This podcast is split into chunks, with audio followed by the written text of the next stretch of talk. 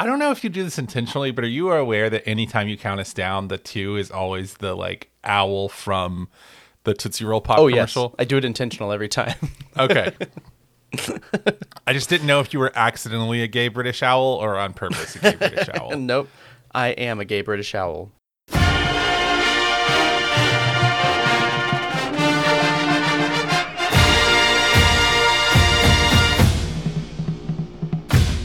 This is Chapel Bell Curve. I'm Nathan. And I'm Justin.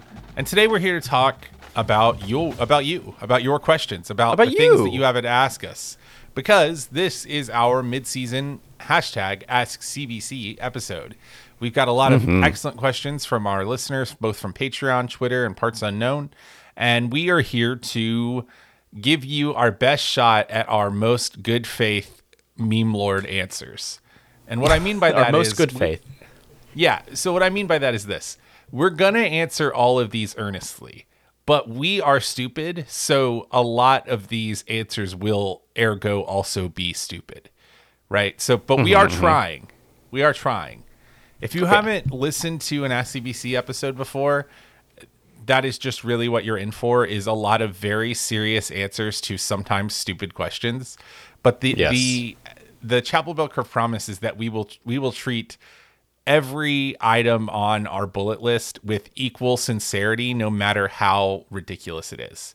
That is, that is the Chapel Bell Curve product. Prod. It doesn't matter what kind of B S we serve each other up or what kind of B S you serve us. We will be there for you to give you a serious answer.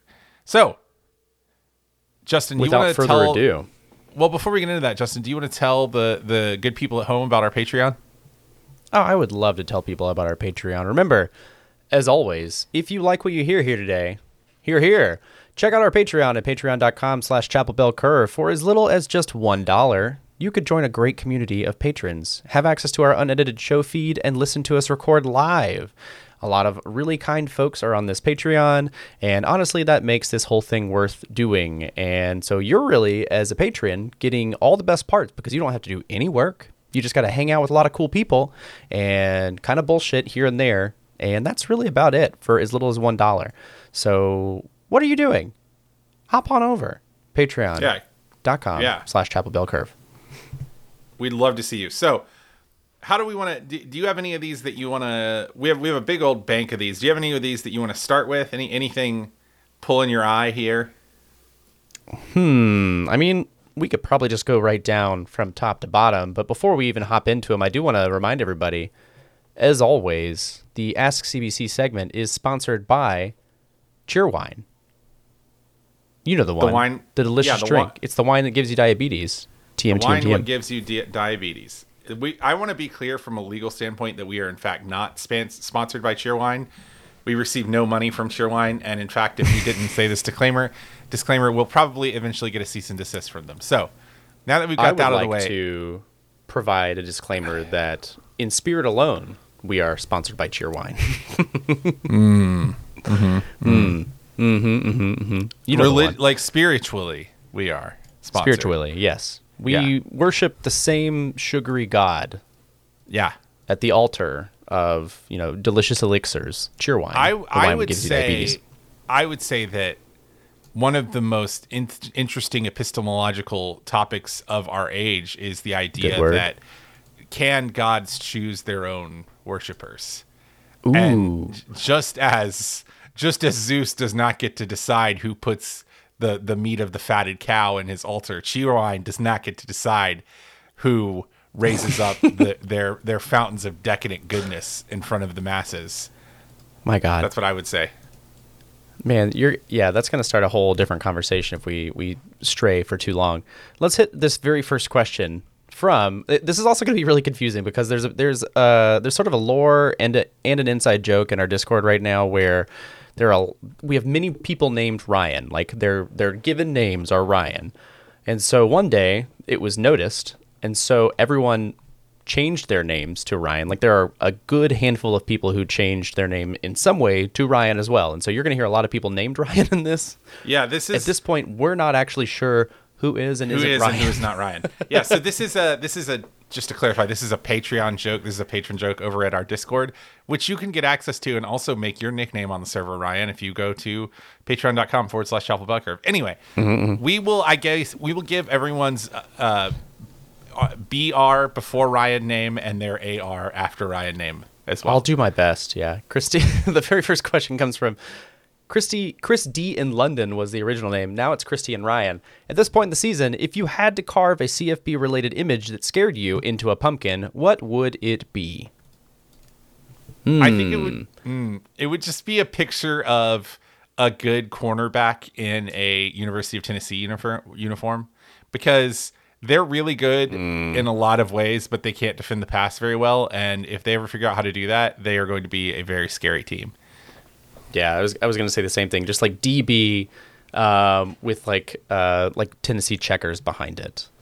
Yeah, that's terrifying. About it. You know, one of the Ryans asks in one of the Ryans asks in honor of the New York Mets, is Texas A and M officially the poverty program of the S E C? Yeah, if we define poverty program as a team with outsized expectations, too big of a budget that doesn't match up with their on-field results, then I uh-huh. would say that certainly th- if you if you're asking me, is Texas A and M the New York Mets of the S E C, and or is are the New York Mets the Texas A and M of the M L B? The answer is yes. They are the same team. Those two pictures mm. are the same. Yes, I'm. I just want to. I want to. Yeah. I want to point something out. I don't know who one of the Ryans is. I think it's Ryan Moore, but I'm not fully sure. I yeah, I have no idea anymore who is who. Um, we do have another question from Christy and Ryan. A couple questions, actually. Which players do you consider to be currently most essential to the Dogs' continued success in terms of their being a drop-off of quality to the next man up? I mean, that is an interesting question. I, I think there aren't a lot of places in which U G A is obviously thin. I would mm-hmm. say that defensive backfield is one place you would look.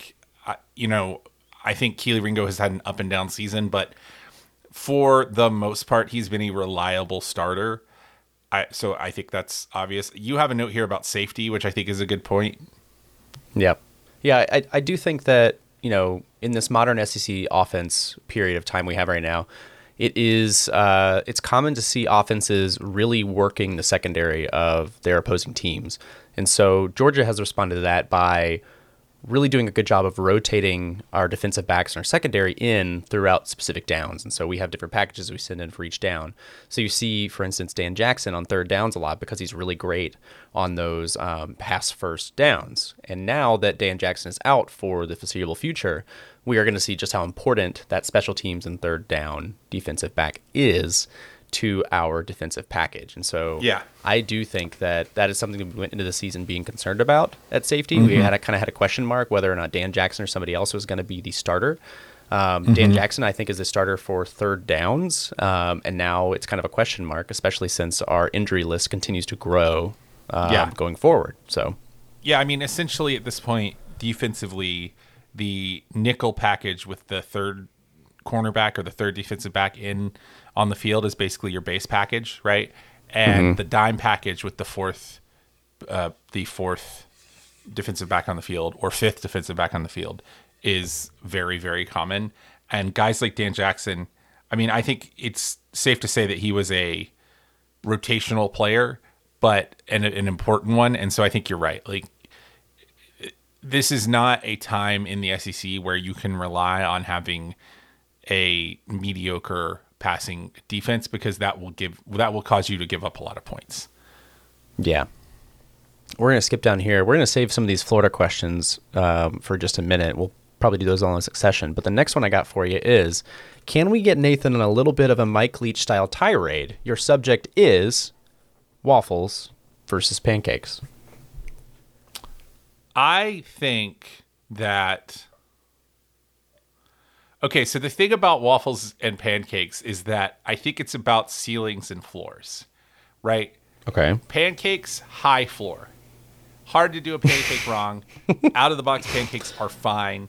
If you can put oil or some kind of oily product on a skillet, you can pretty much make a pancake. It's basically just flour, a leavener, water, sugar, some kind of oil, mix that up into a soupy-ish consistency, and put it on a hot surface, right? Mm-hmm. So you, your your average, you know, your your your your efficiency play is definitely pancakes. I think that waffles have a very low floor, like bad. Okay. You know, continental breakfast bad waffles are very bad, right? They can get they can be very chewy. They they often don't have a loft on them. In an attempt to make them healthier, people will not add enough butter, which which takes away from some of the consistency. I am not a huge fan personally of the sort of like, traditional hotel waffle shape. I, I think that uh-huh. the the deep crenellations tend to over-absorb syrup into specific areas. I want a wide crenellation that's shallow to sort of pool the surface, so, uh, pool the syrup of syrup across the surface. So, you know, I, I guess.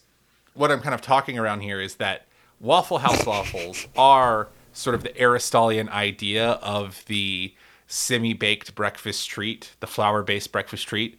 And and they are, I think, sort of perfectly ergonomically designed to deliver pleasure to the mouth in a way that I would say not even human evolution is really caught up with in terms of our secondary sex characteristics. And so I think that, you know, it's really, are, are we going for efficiency or explosiveness, right? Pancakes are an efficiency play. Like, you know what you're getting. Good pancakes are amazing, right? They're like an eight out of ten, I think, personally, or maybe a nine mm-hmm, out of ten. Mm-hmm. But even bad cake pancakes are like a five out of ten, right? Who hasn't done the thing where they wake up and, you know, have, I mean, I, maybe this is just me, but a lot of times when church would have when church would have like the pancake dinners that they that churches sometimes do for fundraisers, there would just be a lot of extra sort of box pancakes at my house the day after the pancake fundraiser, you know, that my had been going on at my dad's church. And so I have eaten a lot of cold box pancakes like running out the door, and they're pretty good. You can wrap pancakes around a sausage and make sort of like a, a an improvised corn dog thing. Or you can buy them like that. So, I mean, it, it is certainly an efficiency play. But if you're trying to hit it out of the park, if you if you want to go to the moon, if you want to, you know, transcend transcend the the very definition of taste, then waffle is the play. The the, the ceiling wow. on waffles is so high. Is that all you got? I, I don't know. I w- is that a Mike Leach rant? I don't. I just started it talking. It felt like I'm a Mike really Leach sure. rant. Yeah. I don't really know what happened. I just started talking. I. Yeah, you just kind of went. I think that I, I think that what I realized in that that sort of, it, I wouldn't call it a rant, that sort of uh, mansplaining of breakfast goods. It wasn't even mansplaining. You just over-explained breakfast treats, and that's good. I appreciated it. I think I realized in that moment that you were more like Mike Leach than I previously thought. Oh shit. Okay, so this is a question from. The this is a question from another question from our, our good friend across the pond, Chris D and Ryan, which was originally Chris D in London and then became Chris T in and London, and now it's Chris T and Ryan. I don't know. Anyway, please do not read this question on the spoiler tag before you record so I can get an instant top of the head reaction when you read it. All right, you ready? Are we neither of us I'm know ready. What this is. Who are your current crushes? Is there any more context? That's it? No. Who are your current crushes? um, do you want me okay. to do you want me to go? Yeah, go for it. Okay. There is this Instagram and TikTok lady who does like fitness stuff, and I'm not generally into like muscle mommies, which is it's fine. It's great, but it's not normally my thing. But there's this muscle woman, Lean Beef Patty, on Instagram. Uh-huh. And holy God. Just look up Lean Beef Patty. She it's, All right, it's Lean like Beef you Patty. It's like you took Velma, like a hot version of Velma's face from Scooby-Doo, and put her on the body of an Amazon. It's insane. It's it's like hard to process. And it, she's such a bias breaker for me. Not not normally my type, but man. Um, that's hard to say. I, I got Lean a lot. I got a lot of crushes. Wow, Lean Beef Patty. Okay. Yeah, you know what I'm saying? Yeah. Yeah. I mean, it's one of those things where it's like, if you wanted to crush my head like a watermelon between your thighs, I wouldn't be upset, you know? Yeah, yeah. There's no amount. Just putting that, that out be, there. Uh, th- it's an there's option. no amount that would be too much for me, you know? Hmm. I have more if you, Other if, crushes. If you need, if yeah. you need to hit me with some time. crushes. Inspire me.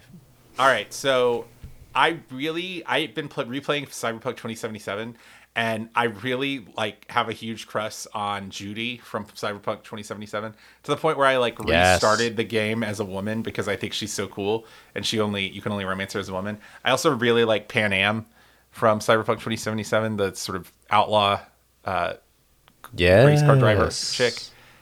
Those two, those are my two like digital crushes right now. I think that, so I've been playing M T G Arena again because I'm a degenerate, uh, degenerate, and I have a real big crush on Elspeth from mm. New Capenna. Okay. Like that specific Elspeth. Um, I, I need to get a reference. She's image. very cool. I think, I, yeah, I yeah, think yeah. I know what I'm talking about. It's like Great Gatsby style. Um, yeah, it's like Art Deco uh, Elspeth. Yeah, yeah, our, like very our, like the the curly hair, the very much all, like I have a secret and art, or art yeah, yeah, very Art Nouveau, very uh, confident. Um, yeah, big into that one.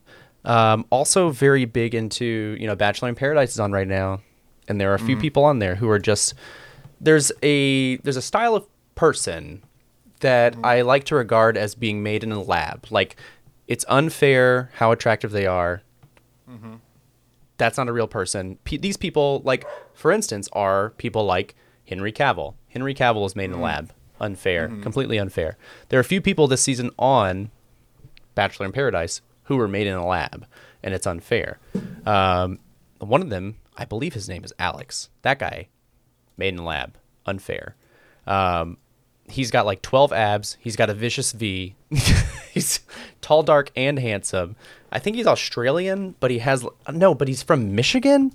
I don't understand. Uh, he doesn't make any sense to me. Um, who else? Taylor Swift is having a great time. Carly Rae Jepsen just had a, a an album come out. Nobody talked about that. We're all too caught on anti-hero, you know. It's, it is a good real song. Ru- real rude. But yeah, C R J's new album is also very good. And she is. It's very good. Um, who else? Any other crushes? I, I have. Okay, so there's this type of person that I. I mean, look, let's not pretend that I'm anything other than a boring white guy who's straight. But there's a type of woman on TikTok uh, that are are kind of I would I would describe as like feral goblin women who just give off yes, like real real scary, like they might stab you with a kitchen fork kind of energy. And generally speaking, that is like the Pokemon type that I am weak to. And it never really came up in my life because I married one. And so I don't like have to look for them. But then my F Y P page figured out that that is what I liked. And now I get a lot of like long, intense, unblinking eye contact, you know? And I am just, I'm mm-hmm. a complete sucker for that.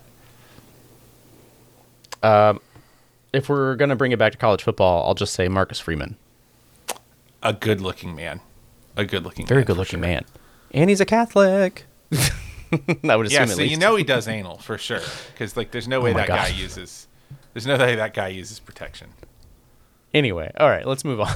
Let's move to the next question. We're going to have to cut that out. Let's, anyway, moving yeah, on. Let's keep it in a nerdy space. The next question comes from Matt Zilla. What board and card games are y'all playing right now? I've already mentioned before that I am back into M T G Arena because I am a degenerate. And it it's one of those things where if you ever start Magic the Gathering, you're never really done. You never really quit. You always come back in some way. They come out with a new set that is appealing to you. For me, it was New Capenna, and I didn't have time to play it. And so I'm back now in Dominaria United, and thankfully it's a good set. Domain's a cool mechanic, and I really love drafting. And it's just been a good way to turn my brain off. Um, mm-hmm. What about you? What do you, you said you're, you're getting into Cyberpunk. How's that going? I, well, I'm replaying it, or I'm picking up my last playthrough. It's really good. It, there is a new expansion coming out for it. The sort of sad answer is that during ban season, I don't really play a lot of games in January. Yeah. I think there's always, there's usually a January, February Magic set. So traditionally what I do is mm-hmm. I go heavy into whatever the January, February Magic set is. and draft a bunch of it. And I'm, I can't start drafting because I won't stop. So just yeah. during, during the, the general band season, I avoid it. Uh, let's see. I have done a little, a little toying around with a couple of other games. Oh, you know what I did play? I played the, uh, what's it called? The Switch Sports, like not Resort, but Switch oh, yeah, Fit you did. Or Switch yeah. Sports. The second yeah, one. The, well, no, the new, yeah, the, it's like the updated version of Wii Sports Resort or whatever. It's really fun. I really enjoy the volleyball mechanic. It's very fun. And they're bringing back golf, which is why I bought the game, is the golf, mm-hmm. the golf game. Because I really love Wii Sports Golf. It's, I don't, I don't know why. I don't play golf. I've never been on a golf course.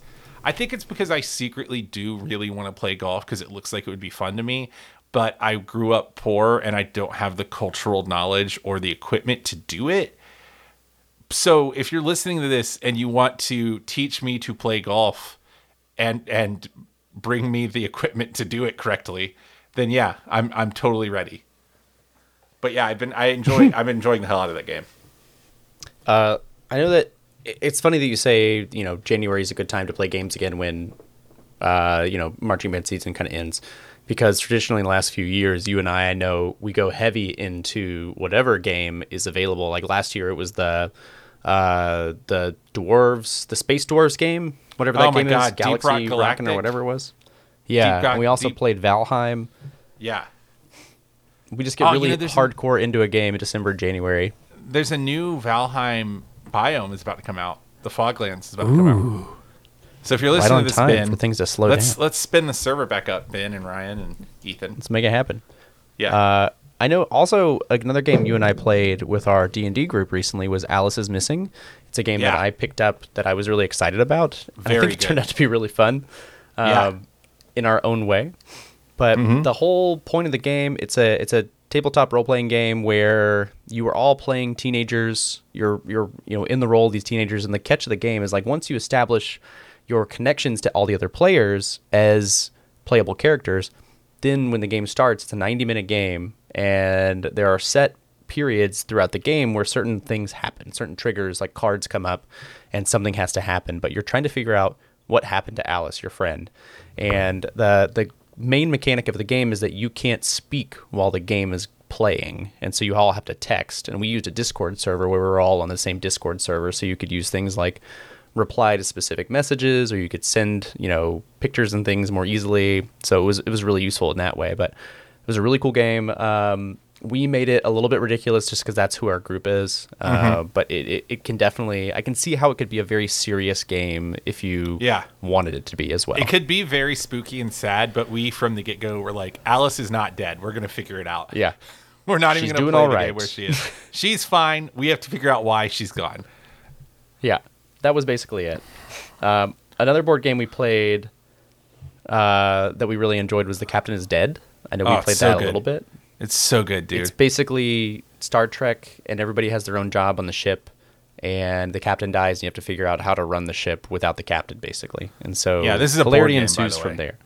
It's a yeah, really a beautifully board designed board game too. Like the piece, the the way the pieces are assembled, and the art is a very distinctive style in a way that I really like.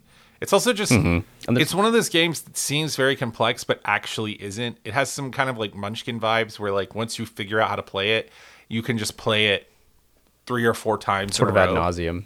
And it has, yeah. a, it has a lot of replayability in a way that I really enjoy.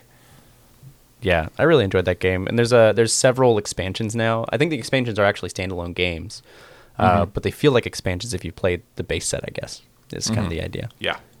Good games, and there's plenty of games still on my shelf that I have not played that I picked up during quarantine, and I'm yeah. ready to play them. I'm ready. All right, let's do this one Next from Jeremy Gaston. Question. This this let's is I think it. a good Jeremy Gaston. I think I think we prepared good some good answers. I do as well. Yeah. Uh, the question is from Jeremy Gaston: what D and D class would each coaching staff member be? Feel free to use coaches from other teams. Uh, I know a lot of these you kind of threw in here, so so kick us off a little bit. All right, so listen, I know that you would say that the the obvious answer for Barbarian is Sam Pittman, but I tried to do these based on not just how someone looked, because I you don't want I don't want to typecast any of these coaches just by their build, uh-huh. are how they look. Some of these are by some how they look, but I think Sam Pittman, I think there's more to him than just his his size and his sort of gruffness. So I chose for Barbarian Brian Kelly. He is the only current head coach in the S E C. Yeah, Will Muschamp would also be this if he was a head coach, but he's the only current head coach in the S E C mm-hmm. that turns a color that looks sort of magical when he gets angry enough. And mm-hmm. I feel like it's classic Barbarian behavior. He's not stereotypically classic. Barbarian personality, but he, I think mechanically, he is a Barbarian. Yeah. I will say, um, you know, my favorite coach that is not in the S E C, Uh, I say favorite in big quotes, but this is an audio medium, is Dabo Swinney. He is most definitely a cleric. He is holier than now. He wants you to know he's holier than now. He has martyred himself upon the college football pedestal, and he is ready to let you know at every single moment of the way that he got you there. He mm-hmm. healed you. If you wouldn't have healed you, you would not have won that match. One of my favorites, non-S E C coaches we put in here for Monk, is Dave Aranda. Former, well, he has S E C connections, former L S U defensive coordinator. He's the head coach at Baylor. And if you just look up a picture of Dave Aranda, he kind of looks like a fit Buddhist monk just wandered into the Baylor football facility at one point, and they were like, "Oh, are you the new coach?" And he was like, "I am. Wherever I am is what I am. Ergo, I am, I am the, I am the coach of Baylor, because that is the path that was laid before me, and that is where mm-hmm. the, the rhythm of the universe has taken me." Predestined to be such. Yeah. Um, I really, I think that we both were uh, unanimous in saying that Nick Saban is the warlock. Nick Saban yeah. sold something. Yeah. Something is in a blood contract somewhere packed in, with a higher power. Uh, you know, yeah, on an altar. No doubt. No doubt. Absolutely. There is and, some sort of higher power that owns and, Nick Saban's soul. And see, here's the thing. Warlocks can be smart and they can be competent, right? But there is an element to them that they had to make some kind of Faustian bargain with somebody, even if it's with... Mm-hmm. a relatively good morally figure, right? It's not just like demons. It could be like Fae that's more like unknowable, or it could be like a Cthulhu-style old old one or whatever. Uh, I think mm-hmm. that he has a pact with Dale Earnhardt, like the Dale Earnhardt Hail Dale, in baby. Heaven. Yeah, so Dale passed away, and then, you know, Nick sensed that Alabama needed a new cultural icon, and they, they came to an accord. When did he die? Hold on. Wait. He he died in like ninety-six, ninety-seven, right? Uh, two thousand one. Ah. Wow. Yeah, they really before... wrote that there. They really wrote. He was killed instantly. Damn. Yeah. Well, I like mean, that? Broke his neck. Yeah. Hail Dale. So yeah, raise hail, praise Dale. So. Number three on the number three on the track, number one in our hearts. Anyway, absolutely. So, another one that I'm really fan, I'm a really big fan of, because I just think this is like a look one. This is an aesthetics one. If you look up a picture of current Kyle Whittingham, he to me looks like the ultimate grizzled fighter, and I don't think there's a more like fighter identity than "I will run the ball down your throat oh. and throw it to tight ends." You know, mm-hmm, mm-hmm. he he's. He's handsome, but he's handsome in a way where it's like, this guy has seen some shit. And that is, to yeah. me, a very fighter trait. Yeah. Uh, I think that Mark Stoops is our ranger. Mark Stoops, he's been there before. He knows how to get you there. He is of the earth. He's crunchy, but not too crunchy. Not druid crunchy. But, you know, I also feel like rangers are sort of like a...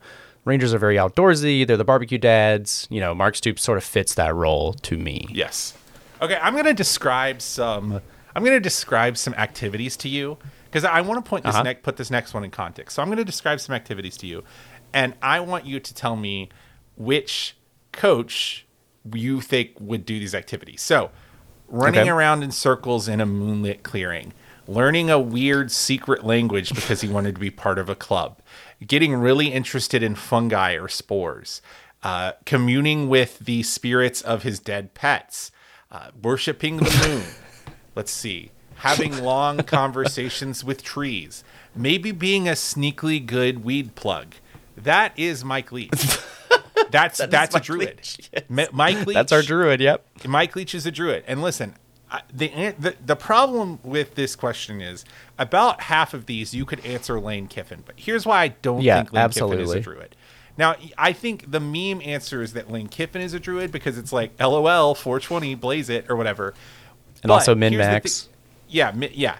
Here's the thing about Lane Kiffin. A, he's way too high energy to be a druid, right? Lane Kiffin has never once gotten awkwardly naked around a bunch of strangers and ran around in a circle for non-sexual reasons. Right? Like, because mm-hmm. druids do that stuff to get closer to the moon and to the like the, the the energy of the seasons and the tides, you know? They don't do it for like eyes wide shut reasons. They do it for like, so I can improve my my sense of resonance with the earth reasons. And I and I feel like that's just obviously Mike Leach. Look, also, yeah. listen, let's let's be totally let's be let's be totally real. If there is a class that might have some like mm, secretly problematic political beliefs, it's druid. It's druid, yeah. You know it is. It's the it's libertarian of the the D and D classes, truly. Yeah, yeah, and it, and it's and it's one of those things where it's like, yeah, pretty reasonable at, at, at the surface level, but then you ask a druid a question in a press conference, and they give like a thirty minute answer on hand size and eugenics and stuff, and you're like, where did this come from? You're like, yeah, I'm pro-mask, but I'm also anti-vax because I'm trying to wear that mask to keep myself from shedding, you know, you know, you know what's going on. Yeah. All right. I, I think this, this next one is close to your heart. Paladin, yeah. Truly, yeah. Marcus Freeman's coming up a bunch in this episode because Marcus Freeman, to me, Paladins are like the himbo class, and this is a pro-himbo, mm-hmm. pro-himbo podcast. It better be. We're all be. about the himbo. We're all about the bimbo, too. Uh, just so everybody knows, Marcus Freeman is our Paladin himbo, and he's a Christian. Yeah, and he and he's makes like, sense to me. A well-played Paladin is sort of the best version of lawful good, like a lawful good person who's like a good boy, a capital G, capital B O I, good boy, you know. And Marcus Freeman mm-hmm. to me, you know, you know who actually like kind of secretly could have also has kind of Paladin vibes to me is Dan Lanning. Oh yeah. Like, like, just, just good-looking, wholesome, has a nice, beautiful family. You know, goes mm-hmm. to church every Sunday, but isn't weird about it. Fits the mold. Will hit you with the sword if provoked. uh, I'll give you Sorcerer. You've written Josh Hoople here. Yeah. Uh, I I see you, and I will correct yeah. myself by saying Josh Hoople. yeah. So because just... the Sorcerer class is very much a glass cannon, like yeah. all power, so, no defense, can't handle it. Yeah, and, and and if you think about it, like especially Wild Magic Sorcerer is kind of like Wild Magic Sorcerer is how much I am a magical being, and the question is not whether or not I can do magic; it's how much magic can I do without seriously harming myself or others around me because of who I am as a person. And that's the University of Tennessee, right?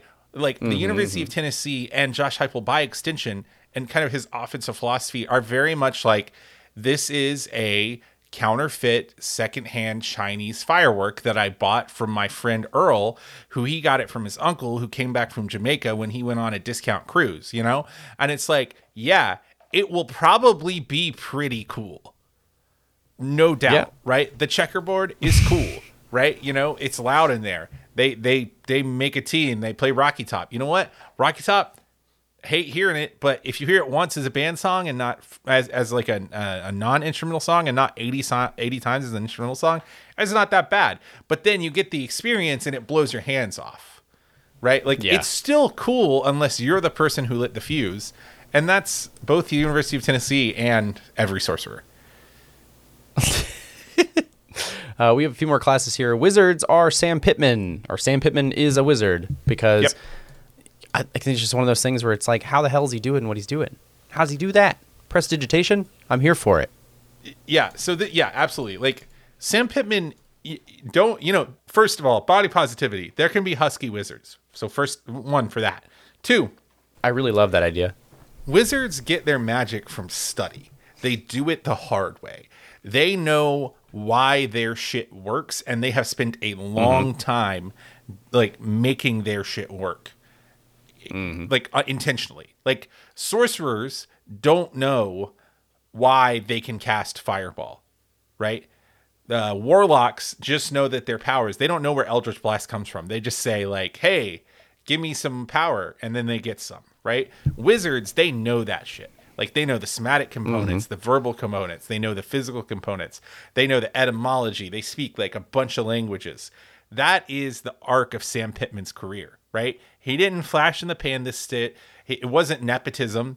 Honestly, we could have made – we honestly – we if we were going to have Nick Saban as Warlock, we should have done Shane Bieber as Warlock, because what are Warlocks but nepotism, nepotism babies? But anyway, like, Sam Pittman did it the right way. He went to coach college – for a long time, and when he got his shot, he's been successful because he's not doing this he's not doing all of this on smoke and mirrors. Like, he knows what he's doing and how to do it. Hmm. And then we we do finally have Lane Kiffin. Tell me about Lane Kiffin and how you, where you placed him. All right, let's just ask, let's just ask the question that's on everybody's mind. Which S E C coach would, if given the chance, fuck a dragon? The answer is Lane Kiffin. I don't I don't think I need to justify myself any more than that. Given the opportunity, Lane Kiffin, would, Lane Kiffin would have sex with a dragon. And look, I'm not pretending that if a dragon anthropomorphically turned into some kind of like tall, muscly, scaly woman that I wouldn't try. But I'm my premise is, in the right situation and under the right kind of pressure, Lane Kiffin would have sex with the like big-bodied dragon. And you have a few more here. Do you want to go through what is, who would be the artificer? Oh, yeah. So I added this in. This is sort of a an extra class, so I'm going to do a G five coach because we didn't have one yet. Uh, but uh, mm-hmm. Jamie Chadwell is the artificer. He has this, like, weird offensive system at Coastal Carolina, and he just sort of, like, throws a bunch of stuff together, and all of a sudden he has a gun. And you're like, where'd you get that? Mm-hmm. You had, like, a rock and three leaves. How'd you get a gun? You made a you made a you made a bag of holding out of like a plastic bag and wishes. Like, how are you doing? You're this? Damn right. Yeah. And then finally we have and, uh, what uh, I would call is like unearthed arcana, like an extra class. Uh-huh. And I because you asked me what is Kliff Kingsbury, and I don't know if Kliff mm-hmm. Kingsbury is a very good coach, but I I I am a hundred percent certain that Kliff Kingsbury is a fuck magician. Yeah, I can see it. That's a. I think the fuck magician is definitely type of sorcerer. If you yeah. had to choose, like it's it's definitely like a wild sorcerer of sorts. It's a, it's like a bard sorcerer multi-class. Oh yeah, that's very good. Okay, well there's your D and D classes as coaches. Um, now that we've spent entirely too long doing that, mm-hmm. forty minutes in and we've answered uh, like four questions. Yeah, Irk Dryan asks if you could have one of the currently injured players back this year, who would it be and why? So I guess the idea of this is that if you could have only one, right? Yeah. Yeah. I mean, probably Jalen Carter. It's it's to yeah. me, it's either Jalen Carter or A D. Mitchell. I just think that Georgia is probably... Georgia is definitely going to face two or three better offenses than it has yet faced this year. But I don't know that Georgia is going to face a much better defense than it's already faced. Does that make mm-hmm. sense? Like Alabama has a decent yeah. def- a, a pretty good defense, above, way above average, a good but not great defense probably, right? Uh, well, I don't know, maybe. Uh, the Tennessee has a below average defense. Ohio State has a good defense, but doesn't have to play defense because they play they put sixty points on everybody, right? U G A's offense is demonstrably worse without A D. Mitchell, but I don't think that our offense, that U G A's offense, is going to face any tests the way their defense are in the next few weeks. Mm-hmm. Is. I agree. Yeah, my, my biggest thing is A D. Mitchell. I think we need to we need other pieces in this offense to really take it up a notch. Our defense seems to be doing all right. But uh, you're right. Once this offense gets tested uh, by an above-average defense, I think we're going to have a harder time. Now we have... Where do we want to go? Do we want to go to some of these uh, longer sort of uh, like paragraph-based questions, or would you like to go to some Florida questions? So some of these questions came through our email, and we are happy to throw those in here real quick. One of them is a Twitter, and then the rest are emails. The very first one comes from Gator Hater K T Abels. Y'all mentioned you knew the origins of the Redcoat Band chant. Did that come before or after Drunk Obnoxious Georgia Fan? I've always assumed the Redcoats did it first, but never knew for sure. Also, do y'all participate in, quote-unquote, Drunk Obnoxious? Brother and I agreed, doesn't feel the same. Hashtag S B C.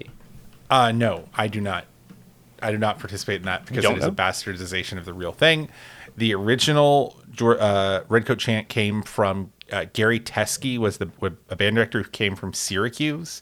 Syracuse, mm-hmm. If you look up the Syracuse band chant, the Syracuse band to this day does a much more minimalist version of the band chant.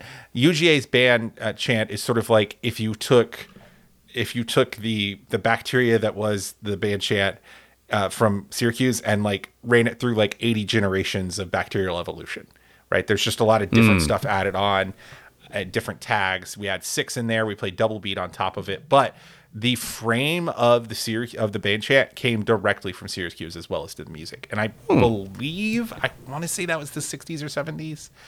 I, I I'm open to being corrected, but this is way before Drunk Obnoxious Georgia Fan came about. Interesting. Next question comes from Clay Mysterio. I ran into you, Nathan. This is Nathan. I ran into you at the Sanford game. Really appreciate the kind words about my ponytail. I'll take whatever compliments I can get, seeing as my wife hates it and is about to murder me unless I cut it. I don't think we know each other, though I have a bad memory, but it sounds like we have similar upbringings, so we might have met at a church camp or somewhere. We also went to U G A at the same time, could cross paths, but I started following you on the Battle Hymnal. Always appreciated your breakdown of games. I knew it was you on the track, though, because I saw some band people, and then I was taken aback by this mammoth of a human being walking with them. You really are a large person, like you say, and you should be proud of it. Mm. My question for y'all is, what is something you would change about the game day experience to make it more epic? I think we do some things good, but could some could be improved. For one, I wish the band was either mic'd up for Krypton in both the entrance and fourth quarter, or a recording was played. Say what you want about U S C, but that two thousand one Space Odyssey at full blast gets the blood pumping. I hate how crap teams like U S C and Virginia Tech have better entrances than us. I love when we play Seven Nation Army when the D comes out the first series. Wish we brought them on the field with that every time. Just things like that. I have many ideas if you know the person to ask. Your thoughts? Clay Mysterio. Uh... So I would say that I'm trying to be delicate about this because I know some, I know firsthand so a lot of the people that make these decisions. Uh-huh. Hmm. If you I'll were to it. ask, I, if you were to ask me, yeah, this isn't really a negative thing. I, I just don't want this to come off as negative. I think the future of good, original Georgia-based stadium atmosphere, like we, we're not taking it from anybody else, we're making something that's our own, and we're making it more viral or memeable or just like easier to digest, more exciting. I think the future of that lies in a better integration between the digital sounds and the analog sounds in the in the stadium. Now, the reason that that integration doesn't exist right now is because there wasn't the technology for it to exist until recently, and it is so much work goes into coordinating who makes sounds at what time in the stadium. It is, it is dozens of people's worth of work. I can tell you that firsthand. Uh, and so there's already a really good rapport, I think, between band and cheer and the P A guy and the promotions department at the athletics and, you know, the person running the, the video board. The coordination exists, but I think if we can integrate better, like, you know, using mics is not, you know, there, the, The Redcoats are mic'd. Uh, it's a little, it's a lot more subtle than some places. There, there are some mics on the field, but I think, and obviously the band is mic'd for the for the T V purposes. But I think to really develop something that resonates, you have to use both the sort of existing traditions and the new technology. Like for instance, mm-hmm. I think when we have night games, which feels like never. The doing mm. the fourth quarter thing with the, you know, the lights cutting out and then the red lights, like that's a really good example of of integrating analog and digital technology. And I think the the future mm. of that is that like the best version of that is sort of a, a meeting in the middle, because if you do all digital, you end up with something that is very sort of processed and feels, to me, kind of A C C, kind of N F L, kind of soulless, right? But if you go all yeah. analog, it can feel very outdated. It can feel something that's like from the seventies, right? So I think having both of those elements present in anything you do is the thing. It's that the problem, of course, is that requires a lot of coordination, a lot of planning, and even more man hours than what we're doing now does. Yeah, which is a lot already. We may mm-hmm. very well, you know, everyone's complaining about this three thirty game with Tennessee, but with the sun setting earlier, we may get a fourth quarter Dark Krypton. Yeah, I, I think we will, actually. Yeah, so we're going to see it. Don't y'all worry. Next question comes from Archiel. Archiel? Archiel. Hey, guys. Love what you do. Keep being you. Even though I hate Tennessee football, I had fun watching the Neyland crowd last weekend. I particularly enjoy seeing the goalposts come down since you don't get to see that very often these days. In my opinion, a little tacky to storm the field when you're a top ten team yourself, but fifteen years is a long time. I get it. I read about I read about what happened with those goalposts, which is what I'd like to hear your thoughts on. They took an upright out to the river and threw it in. I thought this was cool. Like, would it sink and remain a few feet under the surface like the corpses in the dead marshes in Lord of the Rings? Or would it float down the river and out to sea, only to one day wash up on a distant shore where American football is unknown? I can think of a million cool ways that the goalpost could have become a part of S E C lore. Instead, a group of frat boys pulled it out and cut it up to keep the pieces on display in their frat house. This is the saddest, dumbest ending that the goalpost could have meant. Can we make a pact that if somewhere something similar happens to Georgia, we won't let some dumbass frat boys take it as their own? I believe that is kind of the unspoken mission of Chapel Bell Curve. Peace, Archie. That is a great question. I also just want to point out that this is also a great question because it is the the the s- subject line of the actual email he sent was football for the people, which honest to God should just be the subject line of this entire podcast. But yeah, mm-hmm. we can yeah. make that pact. I, think I agree. That, yeah, I think we should definitely make that pact. I'm ready to make that pact. I I think that the uh, the. hedges make it really difficult to storm the field at Georgia, which is yeah. probably a good thing. Uh, I'll also add that um, I believe that the reason why they took the goalpost down and threw it into the river is because that is an old Tennessee tradition that they used to do when big games happen in the first place, and they haven't had like a big reason to do that in a long time. Um, I will even venture as far to say, though I don't know specifically if this is the case, I'm speculating here, that the last time they beat Alabama, they did that specifically. They took the goalpost down and threw it into the river. Um, I might be mixing up stories, but I'm almost sure that's something they used to do. I'm not sure if it happened with the last Alabama win. Hmm. However, I would love... What is something we could do with the goalposts that would be way better, you think? Like, where could we put the goalposts somewhere in Athens where it would stay and, you know, be a tangible reminder of our successes and okay. also our, our sort of pettiness? I have a thought. I have a thought about that, but I also just want to point okay. out that, well, I've, I have several thoughts, but I, I do want to sort of tra- answer a geography question. So the Holston River is the river that goes past Knoxville, uh, past Neyland Stadium, which feeds into uh-huh. the Tennessee River at its junction with the North Fork, North Fork River. Uh, so and it, it originates in Virginia and it goes all the way down, down past uh, to Knoxville, joins the North Fork, gets on the Tennessee River. The Tennessee River kind of goes up a little bit and hits the Ohio River because the Tennessee River is a tributary Ooh. of the Ohio, and the Ohio comes down into the Mississippi. Uh, and Ohio meets the Mississippi in yeah, bottom in Illinois, top of Kentucky, left side of Kentucky, north state, uh, central or like s- west Kentucky. Anyway, so then the Ohio feeds into the Mississippi, and the Mississippi goes to, of course, the Gulf of Mexico. So actually, if this thing went all the way out to the ocean, it probably would have washed up at like, you know, P C B, Biloxi, or Mobile. Which is, I think, way better than just some random, like, Alabama fan is like, oh, shit, Earl, it's a goalpost. Earl is the same guy Put from this whom up on the you cornfield. Bought. Yeah, Earl is the same guy from whom you bought the sort of knockoff secondhand Chinese fireworks that is Tennessee football in the earlier part of the episode. This is, this is what yeah. we call world building. Oh, we've built a C B C lore here yeah. in this episode alone. We're adding this to Humphrey Mizzou. Humphrey Mizzou has his own goalpost. You're welcome, Humphrey. Mm-hmm. So in terms uh, of where we put it, I think the best way, the best thing to do is you, you tear down the goalpost, okay? You tear one of the uprights off, and you get like a fifteen-foot chunk of it maybe, mm-hmm. and then you plant that shit in the land around the tree that owns itself. Because then that's Ooh. sovereign territory, baby.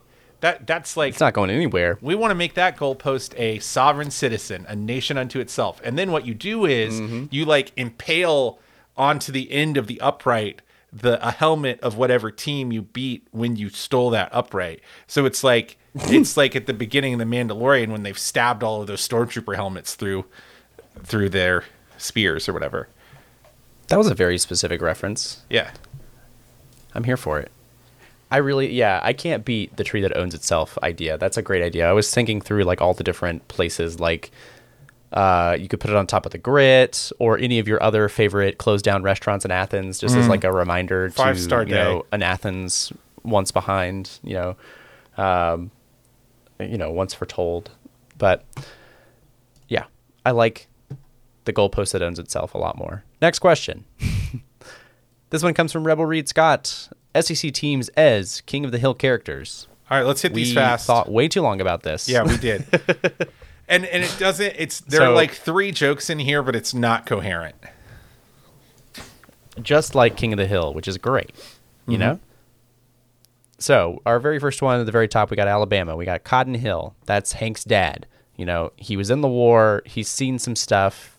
He was much bigger at one point, but he got his shins blown off, so he's a lot smaller. I he's think racist. in. in Is there anything more than uh, Alabama than being racist towards a minority and yet being attracted to women of that minority? Mm. It also, truly is. Like, is mm, there they're any, exotic. Is there any fan base in the S E C that has more, I got my shins blown off and now I stump around all the time, energy than Alabama? Hell no. No.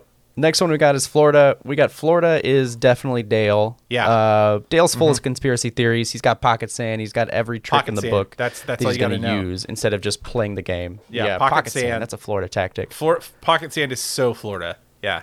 Uh, let's mm-hmm. see. We have uh, we have Georgia as John Redcorn, and there's a very mm-hmm. specific reason for this, okay? And that is because we made Dale Gribble is married to uh, Nancy Gribble. Nancy Gribble. And John Redcorn is having an affair with Nancy Gribble. And the thing about Georgia is that we would fuck Florida's wife. Absolutely. We would make, I will say, though, we would make Florida raise our love child. Georgia is not chill enough to be John Redcorn, though I do approve and understand and acknowledge it's a this joke. Metaphor. It doesn't really fit. Georgia is way too white to be John Redcorn. He is way too cool. So white. And hot. He's way hotter than we are, but for the for the memes, yes. Okay. But if we're gonna be really, I mean, we have the Atlanta Braves. We've already appropriated Native American culture, so yeah, it is not? pretty yeah. Georgia to be John Redcorn. If you're Redcorn, gonna, if you're so gonna be a little racist, you might as well well be a lottle racist. I guess that's the yeah the thinking. Really do it. Uh, we got Auburn. Auburn is Khan because Khan thinks he's better than literally everyone, but everyone knows that Khan is just living in the same backwoods Texas town as everyone else. Yeah, he really he really wants you to think that he's better than he is. And if he would just shut out shut up about it, it would be he'd be cooler. We have L S U as Boomhauer. I think this is obvious, right? What it's very self-explanatory. What there is no S E C team that you associate more with nearly unintelligible but incredibly wise than L S U. Right? It's easy. Mm-hmm. Tennessee's Luann. The belle of the That's ball. No, I mean, she's the the, you know, ball. she's the belle of the ball. She's like the hottest girl in this small town. She's real sweet, but super naive. And like, there's parts of you that like wants to root for her in kind of like a kicked puppy way, but like, we all know how this ends. Yeah. Uh, Arkansas made sense to us to be, be Hank Hill. And I think yeah. it's really just because of Sam Pittman. Sam mm-hmm. Pittman is the barbecue hog boss. Yeah. And so is Hank Hill. Propane and propane accessories. Here's the only way that doesn't work. Hank Hill doesn't have an ass, and you know Sam Pittman's got an ass. He's got a big old dump truck Big old booty. dump truck. You know but he's about to... other than that, yep. big Hank Hill energy. Big, big Hank Hill energy. Where's Ole Miss? Peggy. Ole Miss. Here's why Ole Miss Peggy. is Peggy.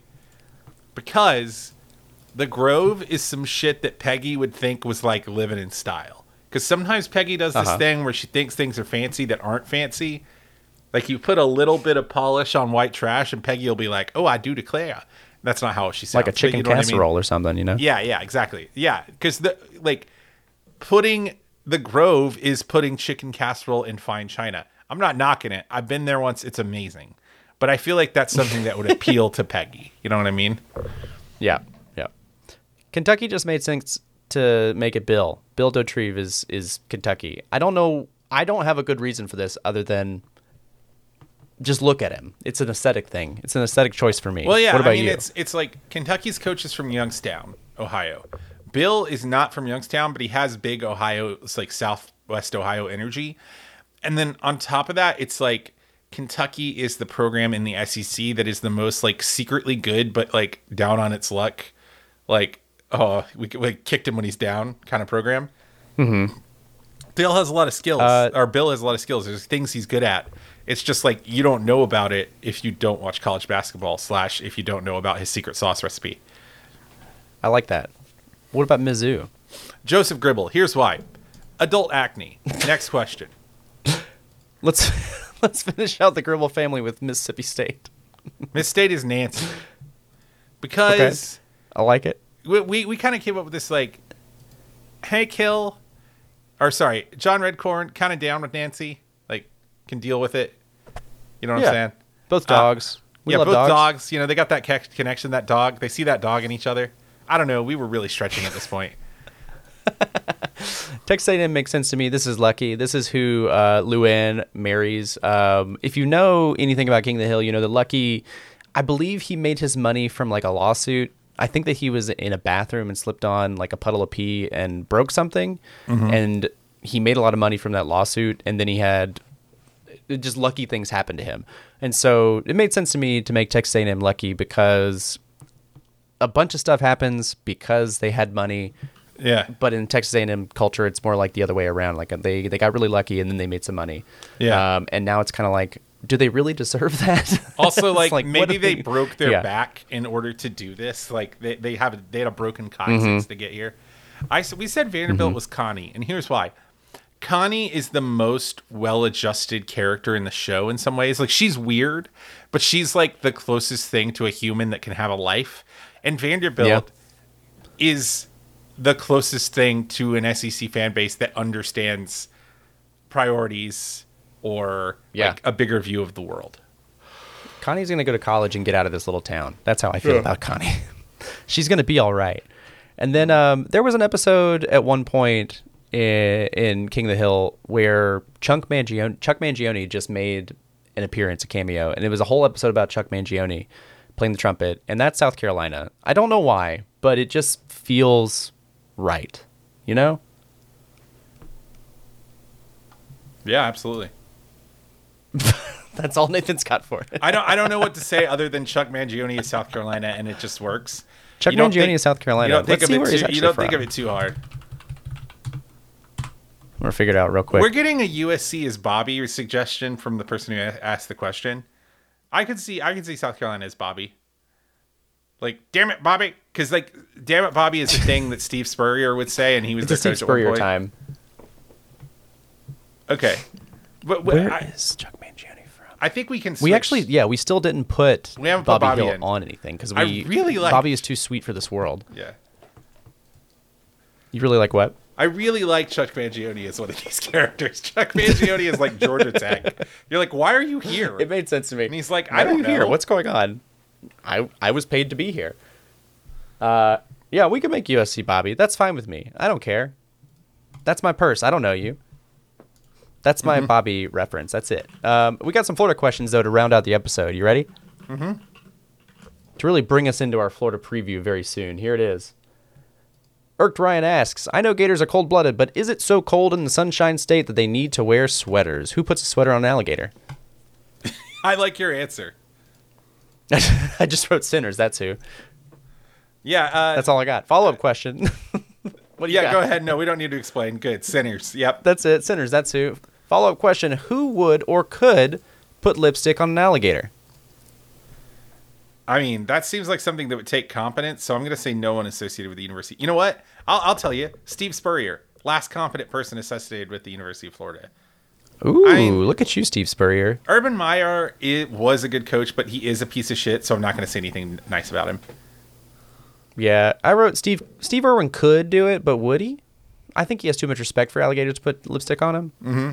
Though um, this did inspire another question from me. I wanted to know, if you had to put lipstick on an alligator, would you put lipstick on an alligator just to the front of the mouth? Or would you put it all around the jaw? what's the what's the, the move here? What's the strategy? Well, I think, you know, you're talking about proper application of lipstick versus like Heath Ledger from the Joker lipstick. Okay. You know what I'm saying? Oh, yeah. I, I, I, I think you go all the way around the jaw if you're trying to be intimidating. But if you're having a night uh-huh. out and you really want this Tinder date to go well, I think you just put it in the front. It's a little kissable. I'll take that gator out. Uh, actual gator, not University of Florida Hey, alum. You know what? I, um, I'm, gonna, I'm about to say something nice about a University of Florida alumna. Uh, one of our, seriously, one of our Discord members and a former sousaphone is dating a U F alumna who was in their band. Mm-hmm. And she is very nice. She's a lovely lady. I had an excellent, excellent conversation okay. with her at the Vanderbilt game. That's so nice. What a nice thing to say about somebody. Yeah. Uh, another question for you, Nathan. This is a, a deep C B C uh, dive. Irked Ryan had a question about what poem best describes your hate for the Florida Gators. Oh, just got to get stretched out on this one. Deep cut, baby. Mm. Oh, I got to get my ambit pentameter voice back. Oh, I haven't taught Shakespeare in a couple of years, so I get it. Mm. All right. I'm going to point you to Othello, Act One, Scene Three. This is Iago, Iago's sort of very famous. Well, it depends on how you stage it. It's either a monologue or a soliloquy. I would probably stage it as a, mo- a soliloquy, but whatever. I think it is uh, technically a soliloquy. Anyway, this is Iago talking about Othello, and he's talking about how in his Iago is pretending to be Othello's friend, but hates him because for reasons that are too complex to go into. Iago has become convinced that Othello has slept with his wife, even though he hasn't. Also, Iago is secretly in love with Othello, I think, but whatever. So he starts by saying, "Thus do I ever make my fool my purse," because he's talking about how Othello has made him a lot of money, even though he hates him. "For I mine own gay knowledge should profane, if I would time expand with such a snipe, before my sport and profit. I hate the more, and it is thought abroad that twixt my sheets has done my office. I know not if it be true, but I, for mere suspicion in the kind, will do as it if for surety. He holds me well. The better shall my purpose work on him. Cassio is a proper man, let me see now. To get his place and to plume up my will in double knavery, how, how? Let's see. After some time to abuse Othello's ear, that he is too familiar with his wife. He hath a person in a smooth disposed to be suspected, framed to make a woman false. The more is of a free and open nature, that think men honest but seem to be so, and will be as tenderly be led by the nose as asses are. I have it. It is enda- it is engendered. Hell and night must bring this monstrous birth to world's light." I do you want me to explain what he's talking mm. about there? He's basically yeah, he's basically saying like, I think Othello slept with my life, wife, but I don't know. But I'm going to act like he did anyway. And what I'm going to do is, since Othello is like basically a good person, I'm going to ruin him uh-huh. because he's too trusting. I'm going to lead him by the nose as an ass. That's where leading someone by the nose comes from, by the way. Uh, that the hmm. euphemism or not euphemism. Idiom. There you are. Uh, but but he basically says like, Othello likes me, so I'm gonna I'm gonna look at Cassio, who's another actually kind of good person. And I'm going to tell Othello that Cassio is having sex with his wife, right? All mm-hmm. because I kind of just suspect Othello is hot enough to have had sex with my wife, right? And I don't associate myself with Iago. He's a he's an incre- incredibly despicable human. But I will say there is something about Florida that makes me want to plot, that makes me want to brew to to brew uh, uh, infernal births in the midnight hour, you know, to. To for the mere suspicion of, of a wrong done me, cut my nose off to spite his face. You know, there's something about that, about Florida that just does that to me. Even when it doesn't make sense, even when there's no reason for it, and I know I'm basically just hurting myself in doing it. That's how that's what Florida does to me, man. Like, I, I know in, in the same way that Othello's fatal flaw was his lack of faith in his spouse, I think. Uh, my fatal flaw is my inability to not yell about Florida. Absolutely gorgeous. Thank you, Nathan, for your words and your expertise. We have a couple more questions here. One of them comes from Abby and Ben, their Patreon question of the week. If you had to pick one streaming platform to watch for non-football things, what would you pick?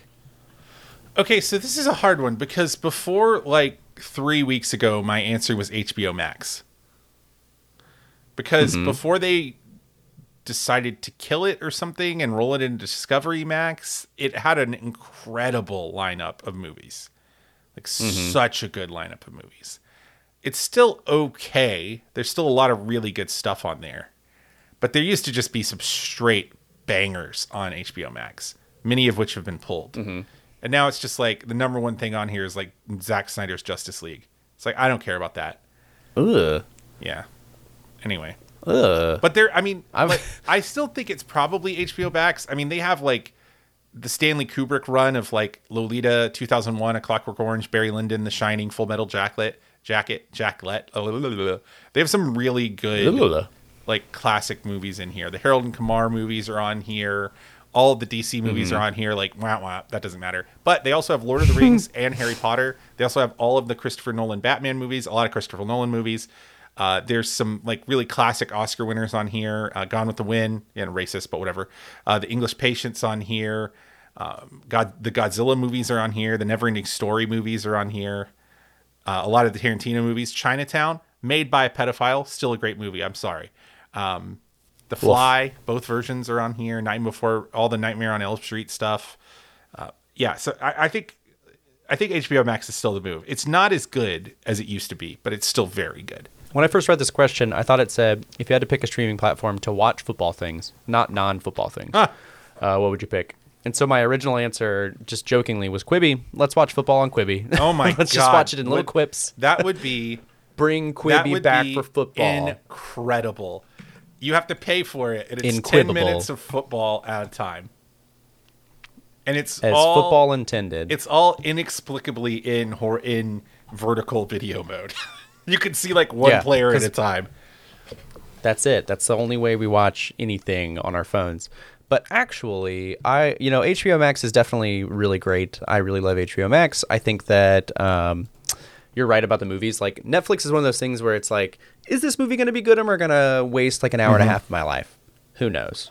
I do think that Netflix has a really great lineup of stand-up specials. However, I'm really upset about the addition of ads and the tiered approach to pricing. My sort of dark horse candidate for best streaming service is Dropout T V. Dropout mm. T V is the streaming service that was piloted and now is owned and curated by the former company College Humor. I think they're still College Humor, but um, I call it all Dropout because it's the streaming service. But it is a bunch of comedians that do great skit shows. Mm-hmm. They do Dimension twenty, which mm-hmm. is the D and D show. Um, they do a lot of other stuff too, like lots of really great, well-curated comedy that all feels genuine, well-prepared, and high quality, and a lot of really great people. And it's all very unique and innovative, I think. Okay, here's um, here's another if answer. If you're not on it, get it. That That is an excellent answer. It's worth it just for Dimension twenty alone and all the extras. But mm-hmm. here's another answer, and I hate to say this because it's kind of like selling your soul, but like, Disney Plus is good. Like, it's good. I, I I know it's very normcore. And I just was like, oh, let's pick the one that has the Stanley Kubrick uh, collection or whatever. But like, like Disney Plus is really good. I mean, you got all the Star Wars stuff. You got all the Marvel stuff. A lot of the new Marvel T V shows I think are excellent. Uh, you have mm-hmm. some actually shockingly good, uh, I think it's like Animal Planet stuff on there. Uh, you also with... You can get Disney Plus if you if you count it as like I pay one bill a month. Disney Plus is definitely the move because with the package you can also get Hulu and also E S P N Plus, and that's that's that's the way to fly. So we could do it's National our Geographic. last. We could do the not Discovery. Sorry, still still in it, still deep in it. Yeah, sorry. I, I I don't. I told you absolute sincerity. That's the only thing I know how to do. You want to see us out? That has been a lovely Ask C B C episode. Yeah, thank you for all your questions again before we see you out. And let me just say that we are we are always thrilled at the response we get to these episodes. I, I sometimes feel like when I put out the Ask C B C asks, I'm like, oh my God, this is so dumb. Who would possibly want to hear me talk about something? And it always is. A, is I've had sort of a rough week. We had to put down one of my cats on Monday, very unexpectedly. She was quite young. And this has sort of been the highlight of my week in the sense that it is it is proof that I'm surrounded by people who care and who are, you know, philosophically and emotionally aligned with me and who care about me. So it's been it's been really good to get all these questions from you guys. And I want to say personally from me that I really appreciate it and all of you. Mm-hmm. Um, so Absolutely. This has been Chapel Bell Curve. If you like what you heard here today, we'd love if you gave us a rating and review on Apple Podcasts, Spotify, or your podcast of choice. If you would like to support the show, you are free to check us out at patreon.com forward slash Chapel Bell Curve. We would love to hear from you either on Patreon or in the form of a review, but we'd also love to hear from you directly. And if you'd like to contact us, you can find us at Chapel Bell Curve on basically all social media that we have an account on. That is Facebook, Instagram, Twitter, and TikTok at this point. We would, you, yeah, I know it's, it's kind of scary, millennials having access to that kind of power. We really got to get an intern who's younger than us. Anyway, if you would like to yell at us in a longer form format, you can find us on Gmail at chapelbellcurve at gmail dot com. We will catch you this weekend in Saint Augustine, Jacksonville, Athens, and parts unknown based on how the night goes. Until then, go dogs. Go dogs.